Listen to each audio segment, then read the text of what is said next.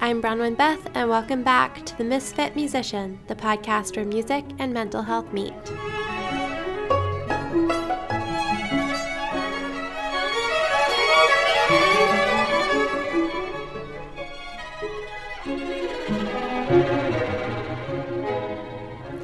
Thanks for bearing with me last week. I just needed a little bit of a break, but I'm back now and I have a couple exciting episodes waiting to go out, and I appreciate you all sticking around. Today, I had the privilege of talking with Valeri Speights. She founded the Andante Living Instagram page a couple years ago, and it's all about learning how to live slowly and more presently. As musicians, we tend to have really chaotic lives, whether it's filled with gigs or we're in music school. And a lot of the advice that she has from her own personal experience and things that she does with her students and just in her daily life are incredibly valuable, and I think you'll learn a lot from her. So let's get into this episode with Valeri Speights.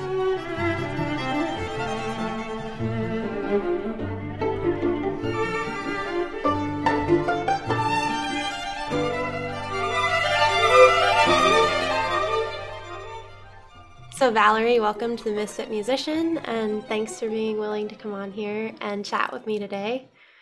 Thanks for having me. Yeah. So, you run the Instagram page Andante Living, and you're also a violinist.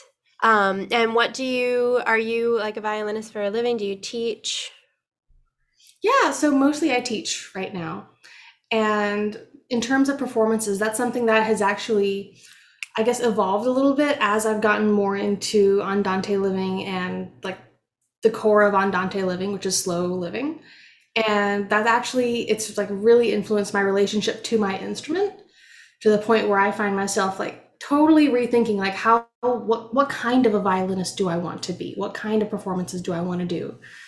And so in a sense, yes, I do still like consider myself like a professional violinist and that I do have the occasional performance but right now all of my goals around that are like evolving a little bit. Mm. for the most part right now actively teaching though. Okay. That's awesome. Those sound like really important questions to ask yourself as you're kind of developing your career. But for myself as well and like anyone listening how do you describe slow living? Like what does that term mean? So slow living it's really interesting because there's all of these like forums online for slow living and a lot of people ask that question in those forums pretty often and then the answers that come out of that are so varied. Mm-hmm. and everyone has a really like long detailed almost poetic thing about what slow living is. Um, but essentially at its core slow living is essentially the idea of being able to have the freedom to determine how you want to go about things and sometimes that might be very literal in terms of, okay, we need to actually slow down in terms of making sure that you actually have time to think about what kinds of things are important to you and what and what you want to do. And sometimes it's slow in a different sense that we want our lives to be enriched by something other than they're currently enriched by. We want to sort of craft things in a more deliberate, more intentful, is intentful a word? more intentional, there we go I feel like intentful should be a word, yeah. but a more intentional way. And so it can be kind of abstract, and slow living is going to look differently for everyone. But at the end of the day, it's about making space in your life using whatever tools you have available to just give yourself room to make meaningful decisions. That's so valuable. That sounds like something that everyone should do. Yeah. What was your kind of personal journey to realizing that you wanted to practice this or that you weren't living slowly, I guess? That that is a great question. I looking back, I feel like I actually had several speed bumps. like I was probably I was at one point I was going what feels like 200 miles an hour. My schedule was completely booked. I had no time to actually just think and sit and just be a person. it was completely just totally absorbed in all, everything I wanted to do with work and school and uh, teaching and trying to have some kind of a social life in the middle of all of that, that I really didn't have a lot of dedicated time to just decide, okay, this is what all of these gigs and all of my students and all of uh, all my professors and stuff want me to do, but what do I actually want to do? Hmm. Um, and so I think I spent a, a long time, and then I sort of like gradually was burning out, and I didn't burnout wasn't a common word at the time. I just knew I was tired all the time. I yeah. didn't really have the words for it. Mm. It was just like two or three years ago that people, like just a little bit before the pandemic started, where people yeah. started to sort of check in with each other and say, "Hey, are you okay? I'm not okay. I'm not okay either." Um, and so I started to burn out more and more. And one of the major things that was just probably the biggest red flag for me in terms of like, okay, I'm doing too much all at once was uh, the onset of some pretty severe chronic pain that started happening towards the end of my undergraduate degree to the mm. point where I had to take a semester completely off. Wow. And essentially, what had happened was I guess I begun like actually regularly practicing right around seventh grade. Mm-hmm. And soon thereafter, I switched to a full size violin. I had a three quarter, switched to a full size, which is completely normal. And I didn't really know until years down the line that this was actually a bigger than average full size violin. And so I started developing all kinds of chronic pain and tension, but I would just push through it and push through it and push through it. And that was a pattern for about seven years. And then everything just sort of, I was just in this constant pain. Finally, saw a chiropractor who referred me to this fantastic physical therapist who explained to me that I was um, dealing with this thing called allodynia. And the to, just to describe like how severe it was, I remember like my first uh, appointment where he was doing an assessment of my mobility and my you know, range of motion and everything. He kept asking me, "Are you sure you weren't in a car accident?" like because you, you you just all of your symptoms just it just looks like you were hit by a car at 40 miles an hour. Mm-hmm. What happened? I had just I had this really bizarre pain that was just very hard to diagnose. And what we ended up landing on was that there's this condition called allodynia. And for people who have chronic pain of six months or more, among those people, there's something like a, I think it's like a 3% chance that you'd get allodynia. But essentially, what it means is that your spinal cord has become hypersensitive to all kinds of stimuli. And it's not really filtering anymore the difference between pain and pressure. And so you've just had chronic pain for seven years or longer than seven years. And so you just kept, like, you just kept racking up your chances and finally you got it. And so I had to take so much time off just to do physical therapy and try to physically take care of myself. And I was devastated. I was like, what do you mean I can't go? what do you mean I can't go to class? What do you mean I need a handicap handicap placard? I don't want one. I want to just be able to to do stuff. But it had gotten to the point where I would just be in the store and my hands would just give up and drop my keys wow. or drop my phone and I just I couldn't hold stuff. So I had to like really think about it. If I wanted to pick up a glass of water, I was just like, okay, I'm gonna use two hands just to make that work. And it was yeah. so incredibly hard. So I had to stop and I had to slow down. And from there it was sort of a gradual build up of okay, how I'm how I how am I going to reintegrate practice into my life in a way that's healthy and sustainable?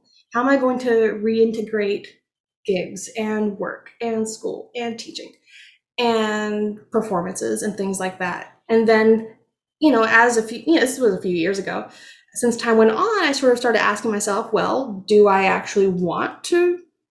Do I want to be on the old schedule that got me into that mess in the first place? And further, whenever I'm teaching, what can I do to help my students not end up in the same situation that I was in? Yeah. And a lot of times in lessons, that comes with just giving them room to sort of think about, like, okay, am I uncomfortable or am I in pain when I'm doing this posture? Yeah. And really empowering them to speak up, even if I don't have the perfect solution. Even if all I can do is just say, hey, let's just work on theory for a bit while you make a doctor's appointment. Even yeah. if that's all I can do for them, I want them to feel like lessons are an okay an okay place to talk about symptoms if ever they need to. And that we don't have to make technical progress at a breakneck speed. We don't. We absolutely don't. Right. So progressing like the whole musician. Yes. Yeah. So that's how Andante Living was kind of born, like out of that situation, trying to integrate it. Wow. Yeah. So were you in school for music? Yeah, yeah. I have a, uh bachelor's in violin performance. Okay. And I think that that's really I think that's like such a story that a lot of people can relate to even if it's not as extreme just because like when you're going to school for music um especially performance the pressure to be practicing and playing so many hours a day it just causes injury if you aren't careful and you just push through like you don't think about it you like tape up your Mhm. arm or do whatever you have to do So, much tape. Yeah. and in some ways it's like you know at in my undergrad when you saw someone with tape you're like oh they practice a lot right. It was like, Like a a, badge of mark of honor. honor. It was kind of like the, the violin mark that people get under their jaw. It's just like, Yeah. oh, exactly they're onto something. yeah and i think just kind of trying to reframe that can be really difficult um and i think that it's really admirable that you've taken that hard situation and kind of brought something really needed for a lot of musicians out of it Yeah, yeah, it's it's been really enriching and honestly I started it I had the idea of creating a blog and creating some sort of a lifestyle blog brand back in like 2019. And so I just had these ideas. I had these drafts of blog posts and I like they're still I still have the drafts and everything. And um and they're really I just didn't actually find the time for it until after the lockdown started. That's when everybody had time and everyone's baking bread. yeah so exactly and then that's when I actually had coined it in like 2020. Nice. That's so cool. Um, you had a post on your um Andante Living Instagram page that was kind of red flags for knowing if you're overbooked. And Ooh, that one. Yeah, I thought that was really helpful. And I think um, because there is, especially if you're trying to like build a career and be a performer, it is common to just be really busy. And I think there can be a difference between like being busy and being really unhealthily busy. And so I was just curious if you could share some of the things that that you see as red flags or just kind of wake up calls that people could watch out for to know if they're overbooked before they burn out. Yeah, that uh I'm trying to remember exactly what I wrote in the caption of that post. Because I remember doing it. I remember one of them. I remember I was sort of like giving out like some examples just because it is like you said, it is different for everybody. Yeah. Um so yeah, so it's really important to do that because most people are just like, so long as I don't double book myself, I'm good. I can do it. I'm fine. Yeah. and we like they like we clench our teeth and we just kind of grit right through it. Um, and so it's it's something that's going to vary a lot for everybody. Um, so for example, if someone is going 200 miles an hour and their schedule is totally booked, for them a realistic way to start building in a speed bump a little bit might be something like okay, a red flag for me is if I don't have enough time to go to the bathroom enough times a day, right? That can be, you know, so that's that might be one way to just like build in actual like small breaks for like basic functions, right? Because that happens too. It's so annoying, and then you're late just because you had to use the bathroom, right? Yeah. And then for someone who's maybe a little bit further along, um, another speed bump might be like, okay, so things are a little bit more settled down. This feels better, but I still don't have time in my schedule to cook every meal. Mm. I'm st- I'm still either eating mostly granola bars, or or I'm having to just do a lot of drive-throughs, right? And so for Yeah. them, it might be like, okay, I want to at least cook two meals at home every day. That might be breakfast and lunch, and then dinner, whatever. It can be popcorn, right? We'll, like we'll figure out whatever dinner's gonna be Yeah. but we're gonna at least get two meals at home a day. Mhm. And so then someone even further along in their journey might say, like, okay, I want to be able to meet with at least one friend every week for coffee. And then further along from that, it'll just be like, okay, I want to be able to, I don't know, tend to my garden at least three times a week or something Yeah. And so it can definitely like change sort of as you go and so for everybody you know you might need to be a little bit creative in terms of what you can do and what you really need to do Mm. but you know, I think starting with just well, like listening to your body and figuring out, okay, what does your body need? Are we getting enough water? Are we getting enough food? Are we getting enough rest? You know, if you're having to choose between getting seven hours of sleep and getting um, and booking one more gig and having one more student, then that's a red flag. if you're having if you're in a spot where you have to make these really hard, almost impossible decisions like that. Hmm. Um, and so though that kind of thing is where I would start with those, okay. just sort of listening to your body and you know, sort of seeing what what does the body need right now. Yeah. Some of the ideas that you just gave, they seem really simple, like no brainer. Like, oh yeah, I want to cook two meals at home. Great. But actually, like putting that into practice and trying to figure out how to do that if you haven't, if you don't have a habit of spending that extra time for yourself or like letting something go, are there like first steps that you can do to kind of like push that boundary? Yeah, yeah. So a couple of things come to mind and they're kind of tied together a little bit. And first is just carving out the time to make a plan. So, for example, you don't necessarily need to schedule, okay, I'm going to schedule 45 minutes for breakfast and then 30 minutes for lunch. Before you even do that, you need to just schedule 30, maybe 30 minutes to say, okay, I'm going to schedule 30 minutes one time to figure out what I'm going to do for lunch and breakfast this week you know, just one time and not even 30 minutes, just five minutes, but literally just, it's like whenever you have a bookshelf that's filled with books and you're like, I'm going to put one more book on this. I'm going to make it fit. You know, I'm going to make myself like have the time to just think about what a realistic plan for me is going to be. And that might be something like I remember whenever I was like dealing with a lot of symptoms, just making making breakfast was really hard. Yeah. Um, and so I would say, cool, I'm just going to have a piece of bread. I don't even have to cook that. Just a piece of bread will be better than eating out. right. right. And then, okay, cool, I'm going to now toast that piece of bread. Cool. Toast and butter on the piece of bread. Okay, let's get, let's just add some like ham and cheese to that piece of bread. Okay, cool, let's fold it over. Okay, cool, let's make a sandwich. Okay, cool, let's add a side. And you can gradually build up a meal that way. Mm. Um, and so, but that's just one example of a plan. And before you can even do that or come up with those ideas, you need at least that time to think, okay, what am I going to do about meals, right? Yeah. Um, and the idea that's tied to that really is a phrase that I heard a while back that's called um, paving the cow paths.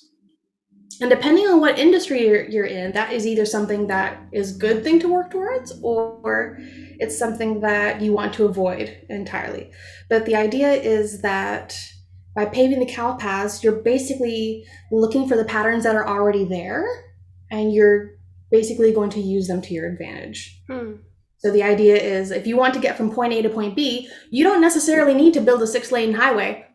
you don't necessarily need to actually like carve through you don't need there to be this massive project in order to get started there is probably a trail that will get you there and you just need to get access to that and make access to the pre-existing trail that's easier uh, a good example of that would be one time i was in a, a full-time job at a violin shop and the job itself was actually like it was really cool um, it did come with a lot of pressure though, and I was very stressed out. And I had um, two hours of driving every day to do it. Wow. And you know, it got it had gotten to the point where it was just an excessive amount of stress to have to deal with. And the only time that I found where I could breathe even a little bit was lunch. But I couldn't even have lunch in the building. I had to go to my car just to be outside of the building just to get myself to relax a little bit. Yeah. And so the only way that I sort of got myself out of that was just taking time in my car at lunch, even though it was hot. yeah. You know, it's just like, well, this is what I have, so I'm just going to use this time to slow down. Hmm. This is what I've got, you know, and so that doesn't necessarily look like um, the idea of people like, oh yes, I get up at five in the morning every morning to meditate, and I've got my tea and I've got my my journal and everything. If you need to journal in your notes app, do it. if you need it, if it needs to be in your notes app on your phone, in your car when it's hot, you know, go for it. And you can absolutely start there and just let things sort of organically grow out of that. Um, so I that's something that I would recommend to anyone who is, is really feeling stuck and they feel like they don't really get a chance to slow down. Is just look for the times where there's even a tiniest bit of a slowdown. Start there. Yeah, that's great advice. I'm definitely someone who, when I feel like I need to make a change, I do like a huge change like you know i'm like oh i need a morning routine okay everything is changing about my morning um and but i know um if you're trying to implement changes just changing like one thing at a time is the best way to start like just how we were talking about like with the piece of bread and then making the sandwich so i think that that's really helpful for me just to even think about like the how the little things that i do will help me make the bigger changes that I want to. Yeah. Yeah. Did you encounter feelings of guilt as you were kind of working through this process? Yes. yes, especially because um, in my household, like just growing up, uh, being a really hard worker was always like a point of pride. Mm. You know, I feel like that's the case for most people who willingly put themselves through the gauntlet of classical music. like, even if they don't have family members who are immediately, directly professionals in classical music, um, it doesn't take a lot to necessarily feel like, oh, if I if I'm not busy, I'm doing something wrong. you yeah. know? Yep. And so it took a little bit of just sort of there's definitely a lot of work that had to happen internally for me to saying, okay, I'm going to scale things back a little bit. And I just need to brace myself for the judgment that might show up. Yeah. And I also need to just be ready to have to work to just be a little bit more self-compassionate. And at the very minimum, you know, if I wanted to make a change, I'll say, cool, I'm going to try this for two weeks. If it doesn't work after two weeks and if there's no benefit from it, I'm going to leave it mm-hmm. you know any kind of new element that i tried to do um, and so yeah just making small steps but then also being aware that not necessarily everybody in your world is gonna see it exactly right. the same way um, you know i think those are both really important things to keep in mind yeah what did your self-compassion and look like for you was it like self care? Was it the way that you were kind of the mental talk? A little bit of both. Okay. Maybe a lot of both. it was a mix of both. Um, but yeah, you know, like in in some ways it was just sort of like gradually like building up on the self-care, like sort of coming in from physical therapy and just sort of gradually learning how to listen to my body. When I what I discovered was that my body has been screaming at me for years. I wasn't listening. And so there's a lot of internal work with that. And an interesting part of that is um, as I teach lessons and as I work with a lot of a lot of younger children, most of them are around the ages of seven, eight, nine. Um, I do have to remember what the experience was like for myself when I was seven, eight, and nine at my first attempts at violin, and then finally 12 when I actually started practicing. Um, and so what I end up doing is inadvertently healing my inner child. wow. Which is just like I you, you kind of it's weird that it, it ends up being part of my work, but I have to like have these conversations with 8-year-old me and be like, "Okay, how do you feel about reading music?" You know, how do you feel about having to work with an instrument that's over here on your left shoulder when your sheet music is over there in front of you? 8-year-old hate that. Yeah. Right? and so, and how do you feel about being told that you need to practice every day? Okay, how do you feel about this, that, or the other? And really just sort of, I didn't even know that that's what that was called, but I ended up doing it anyway. And that inadvertently has led to more self compassion and really having these sort of internal conversations that go into like, okay, I would like to do ABC. What's going to be the domino effect following that? And am I actually being kind to my future self if I actually expect her to do ABC, knowing that it's going to lead through to so many other things and that it's going to have all this extra stuff and fill up her schedule? Is that really fair? Am I going to be mad at myself? yeah. I deserve it if I do that, you know? Yeah. And so there's a lot of, there's just a lot of thought work that goes into it. And that's why I think, especially for a beginner, like the most fundamental thing about slow living is making sure that you just have time to think.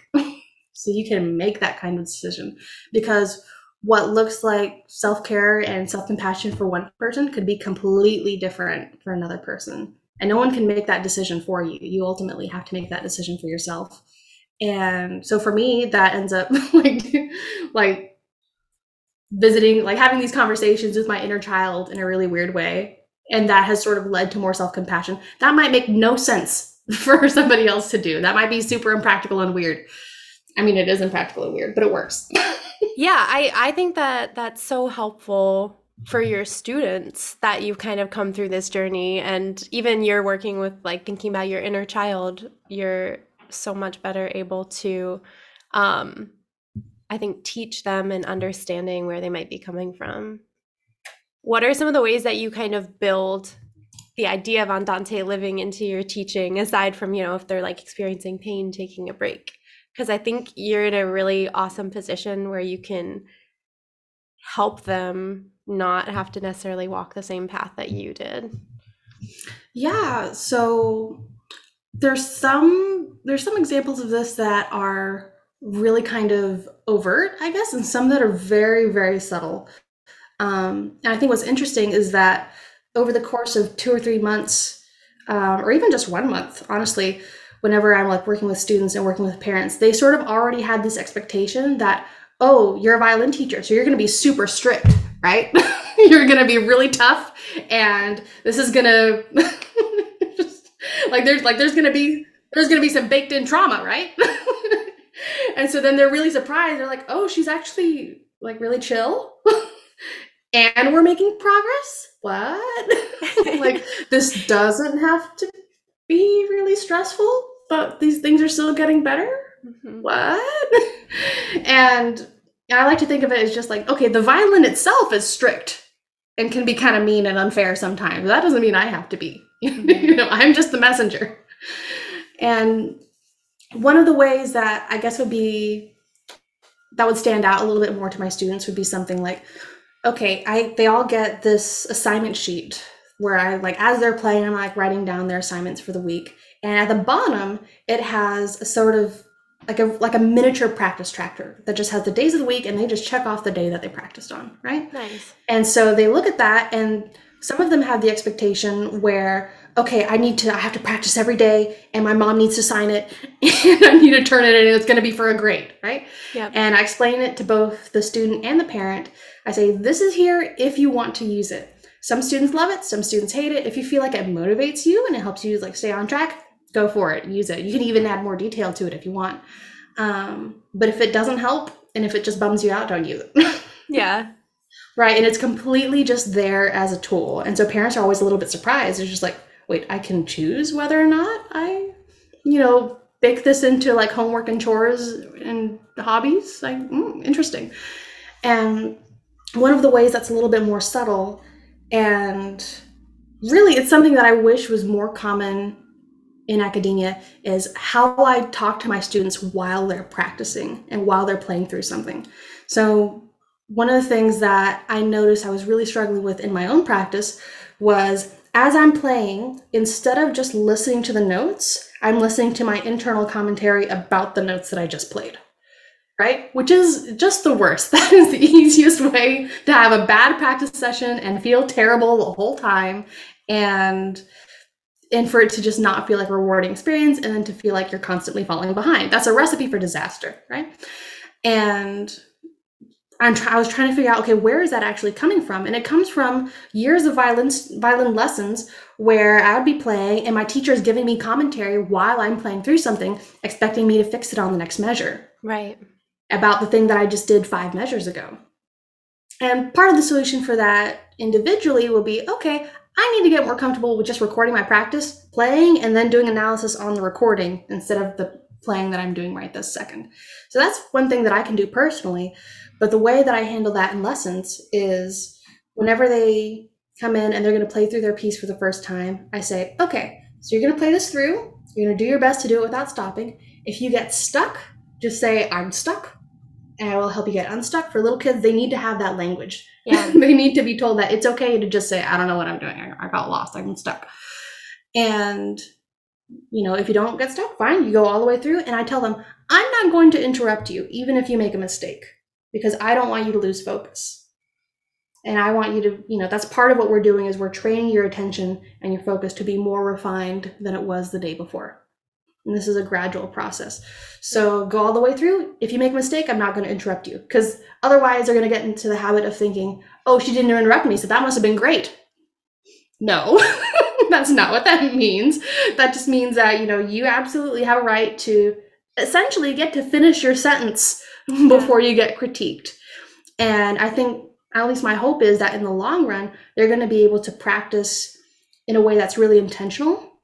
And they're going to be able to mindfully switch gears between, okay, I'm performing, okay, I'm doing technique, okay, I'm doing you know some kind of etude. Okay i'm focusing on just doing a drill of this one measure and being able to mindfully go through their practice instead of just attempting the same line over and over and over again. Mm-hmm. so that's that's a couple of ways that i integrate that into my lessons and trying to teach them or really just demonstrate a good healthy relationship to practice. Yeah. I love that.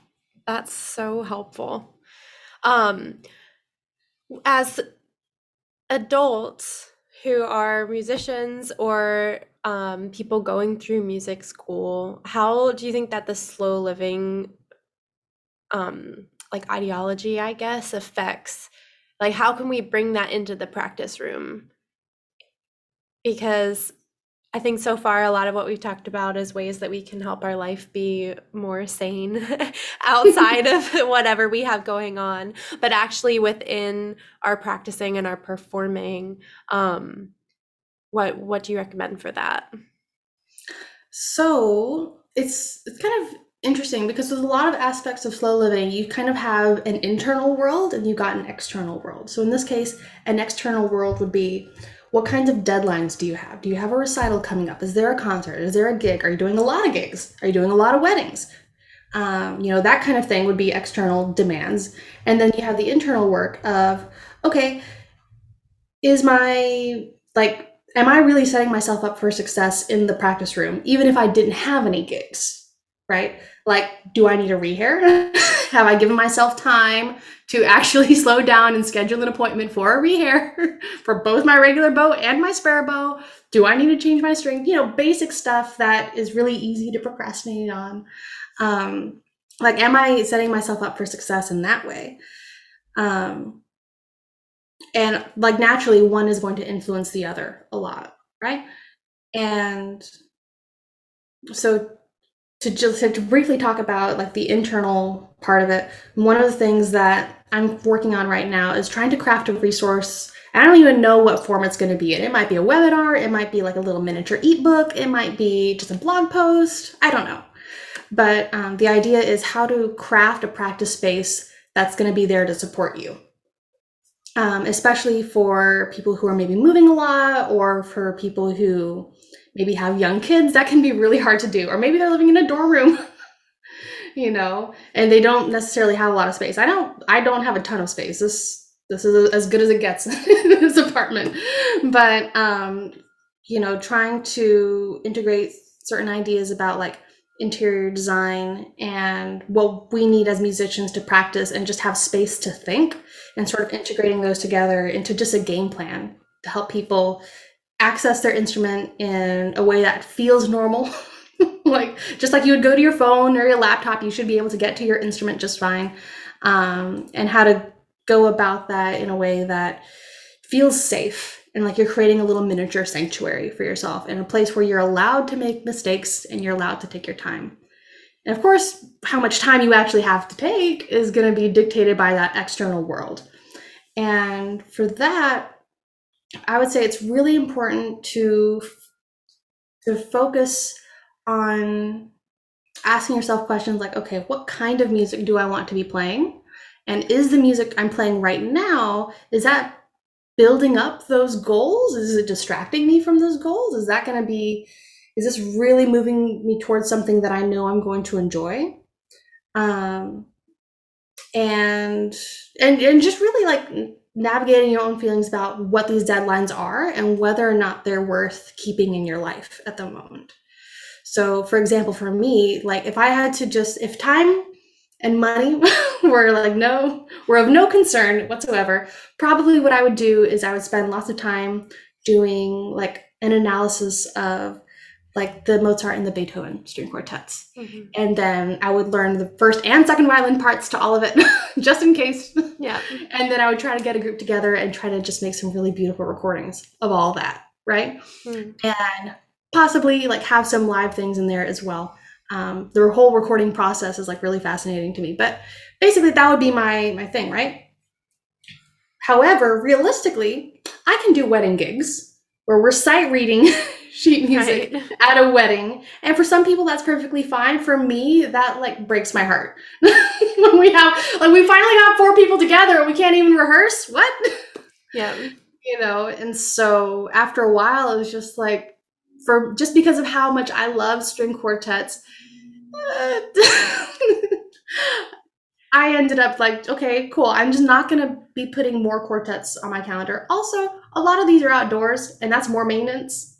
And my future self is not going to be very happy with me if I keep booking all of these outdoor gigs, yeah. unless like until I get a spare instrument at least it's going to be able to endure it a lot better because the humidity here is just outrageous. Oh yeah, I imagine.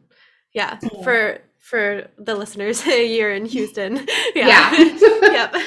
yeah, it's pretty bad and it's also pretty un- unpredictable. So that could be one sense in terms of like how you feel about a genre. Like is it worth it for you to meet a specific deadline to get a project done? Depending on what that project is, it absolutely might be, but it also might not be. And then it might also have to do with just the logistics of it. Um like for so for example, if I'm working with a community orchestra, uh, and there have been a few in the area that I've played with a little bit, you know, and regardless of whatever the rehearsal process is like, or what the repertoire is like, or the concert, or what have you, if the check is coming in a month late, you know, I sort of have to say, okay, we're just not going to do that in the future. you know, they it's just it's just a month late, and so that's a deadline. That's an external pressure that I can take off. Mm. And then a big part of trying to figure out slow living is okay, how do I adapt around these changes that I want to make realistically? Yeah. That way um, I can still relatively stay afloat. Yeah, you know? it sounds like you're putting too. Yeah, like you're putting really good boundaries in place of like this doesn't bring me joy or I'm not comfortable with this. Um, yeah, so that precisely. you're able to kind of craft the best possible experience of your music that you can have. Yeah. And, you know, one of the one of the things to also consider is sometimes we have different kinds of genres that sort of pull our technique in different directions mm-hmm. a little bit. So for example, most of the training that I've had, or when I say most of, I mean the the training that I've had for the longest amount of time, that comes from like a 21st century and a 20th century romantic violin technique you know, and so that comes from a really specific kind of movement and a really specific kind of sound, which is fine. But what if the sound that I love the most is early music? What if it's Baroque? you know, that's going to require a completely different technique. Uh, and vice versa, right? You know, I, I don't know a lot of people who have the inverse problem, but it can happen where they're stuck doing a bunch of Baroque stuff and they'd much rather uh, be working on electric violin. I don't know. um, and so it's important to sort of, even just in the practice room, sort of weigh out okay, what kind of technique am I going to spend the most time on? And being able to navigate that. And at the end of the day, slow living is just this broad idea that just sort of says you have the right to choose how you're going to do that. And you just need the time and the space in which to make that decision and to make a plan. Mm-hmm. Yeah. So good. Do you have um thoughts about things in life that kind of show us examples of slow living? Like as i was kind of thinking through this um i love gardening and like a garden is something that you cannot rush. Like plants take their time and they're just there in the soil and they're soaking up the sun and they're like living really beautifully and taking their time. Yeah. And that is that actually brings me to this is this is related. Yeah. but it, like just speaking of gardening, I think it's really important for anyone who's a beginner in slow living to have a hobby that does not demand perfection. at all. You know, and gardening is one of those. Like there's you can you can try. I know, I know, like I've I know that there are people who get the grow lights, they get the perfect soil, they get they get all the things. Um you can try to be a perfectionist about gardening, but at the end of the day, you really kind of can't. the plants are really just going to do their own thing. Yeah. And so I think in looking for examples of things that are good example, well, thinking of good examples of slow living, um, I think that would be one of the hallmarks that I look for. It's just like, okay, is it demanding perfectionism? Is it demanding that I show up at a specific time or that I do things in a specific way? Um, so, example of that might have been for a little while, I was really into like pour over coffee because you cannot rush it right? It's just it's the kind of thing where you, it's not you can't just like press a button, leave it, and then come back, and you can't automate it. It's something that you have to do completely by hand. And it started as like a good practice for me to sort of have a slow morning as I make my coffee, and it was like a really nice ritual for me. And then, sure enough, it turned into a thing where I'm sitting there with a timer, like, okay, it's gonna be for one minute and 40 seconds on this pour, and then I'm gonna let it soak through. Okay, now I'm gonna add 200 milligrams of water. Okay. and so that's something to watch out for too, especially as classical musicians. We're so trained to look for precision in everything. Um, that's something I would watch out for, even as ever, even as you sort of explore things like gardening or coffee or, or what have you, or even going for a long walk. It's so easy to accidentally turn it into a perfectionist thing. Yeah. Um, but yeah, other examples of that, I would say going on a nice long walk in nature. Things will happen on that walk that you cannot control, mm-hmm. you know, but you know, you just you can't control the weather, for example, right? But deciding to go on a walk anyway, even if it's rainy, mm. you know, things like that. Or let's see. It's it's kind of tricky because there are certain hallmarks of slow living that are almost like a stereotype of slow living, like baking bread. yeah. like we mentioned earlier baking bread or cooking so long as like you have opportunities to practice letting go of perfectionism mm-hmm. as you're exploring those i think that they're good tools just to sort of check out slow living for a little bit because anybody can become a perfectionist about baking bread unfortunately or cooking or what have you um, but yeah, gardening seems to be like the the hall like the biggest thing. Okay. Like cottage like um like there's this idea this of slow living where people imagine, oh yes, if you are practicing slow living, you must live in a cottage out on a farm.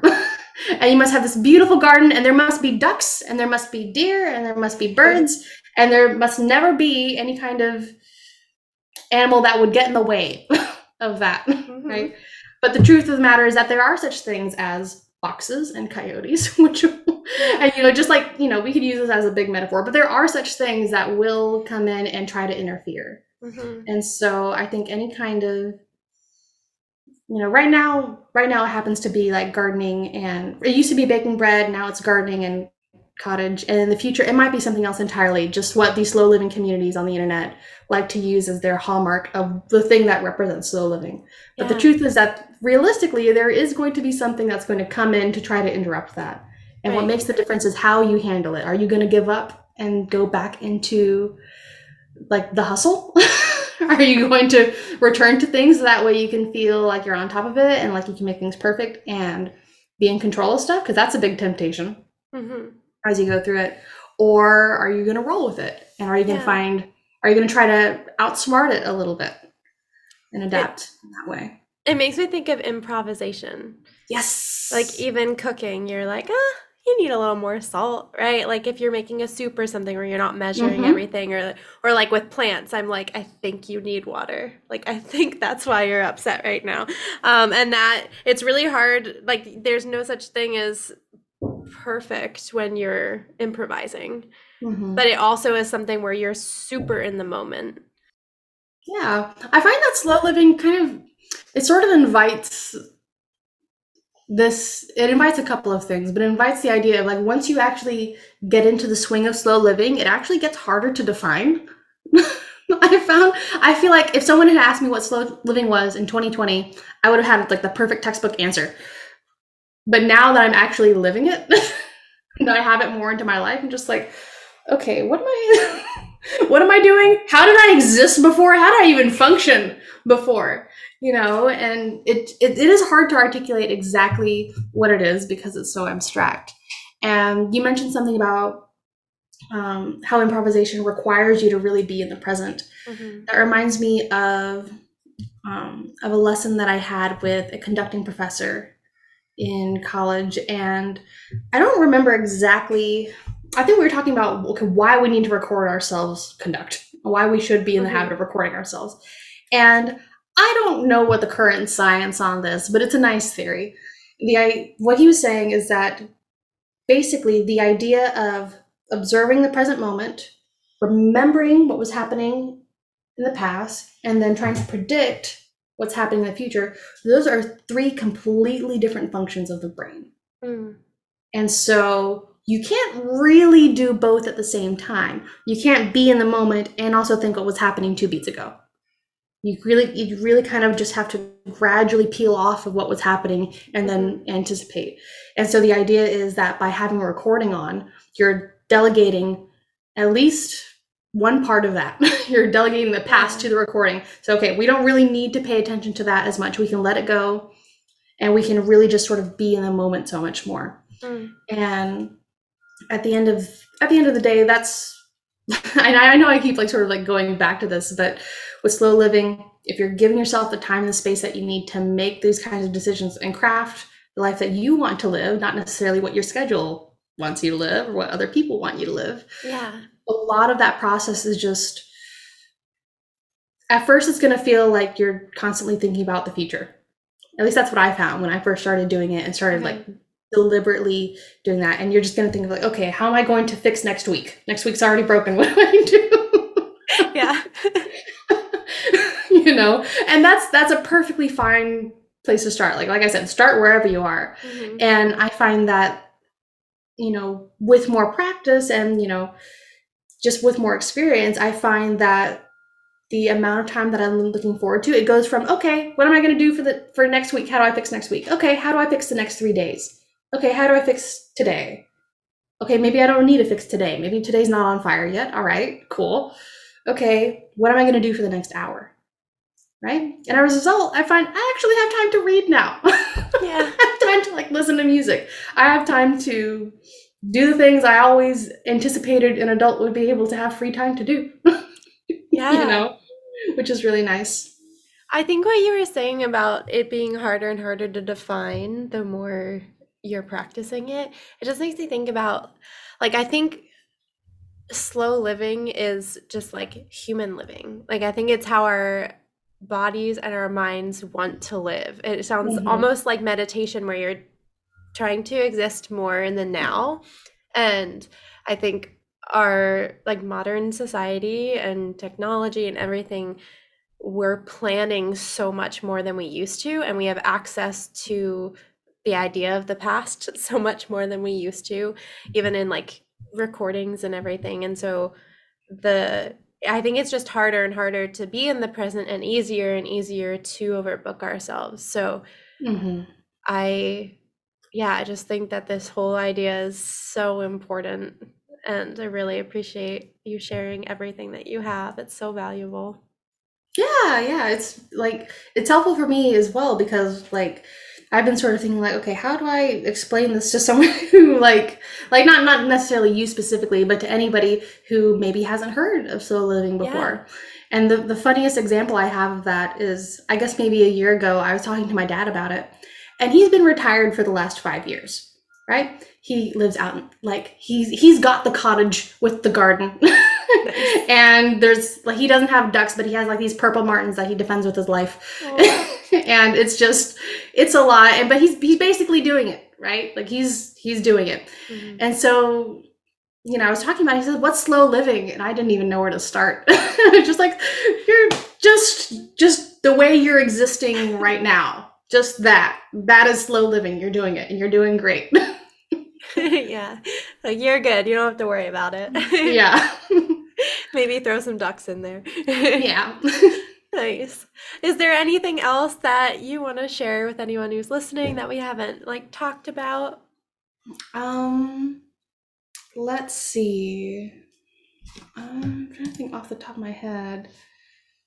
Um, one small thing, and this is just like a small practical thing. It almost feels a little bit off topic, but this is one of the things that has made the biggest difference for me um, in last like I guess it's been a year and a half now since I started doing this, and that is compl- like avoiding as many advertisements as possible. like advertisements at, okay. at, any cost, right? And I know it seems a little bit random, but you know the way that I started doing that was I had signed up for uh, YouTube Premium after like thinking about it and thinking about it, and so I just did the trial, and I was shocked because what I found was happening is and I didn't realize this until after I turned the ads off. Mm-hmm. But the ads that I had seen over and over and over again were showing up in my dreams. And I was actually being advertised to in my subconscious while I slept. Oh my word. right?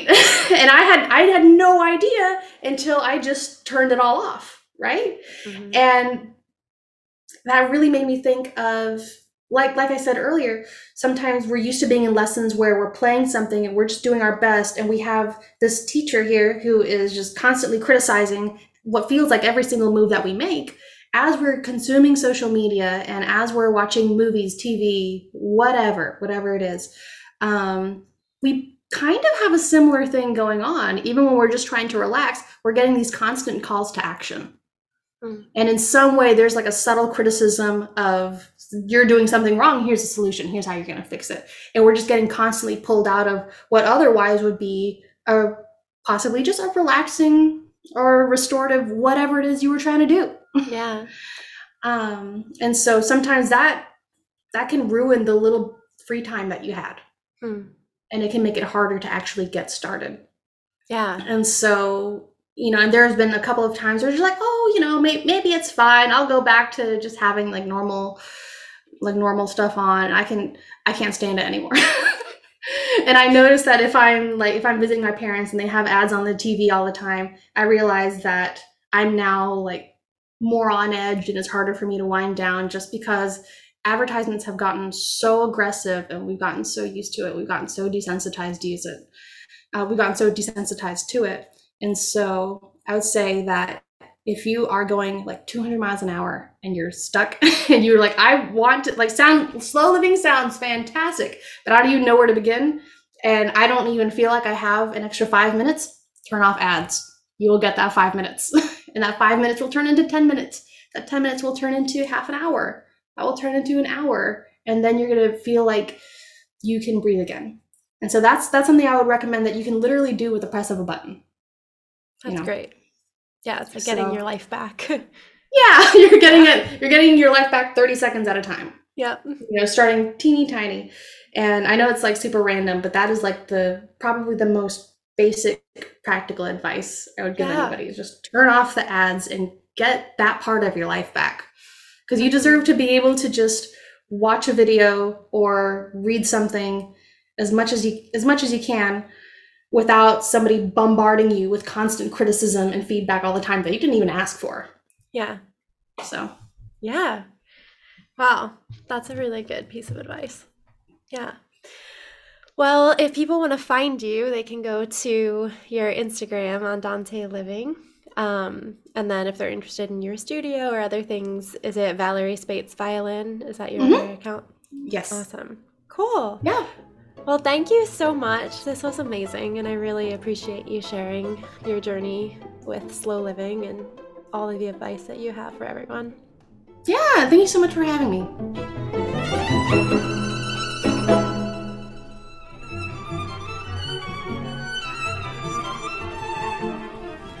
Thanks again to Valeri for coming on the podcast.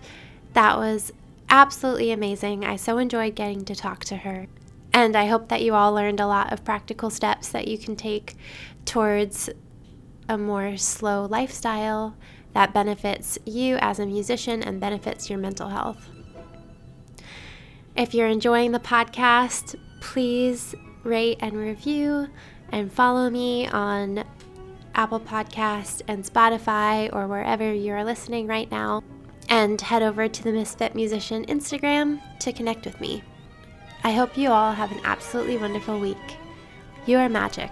Live in love.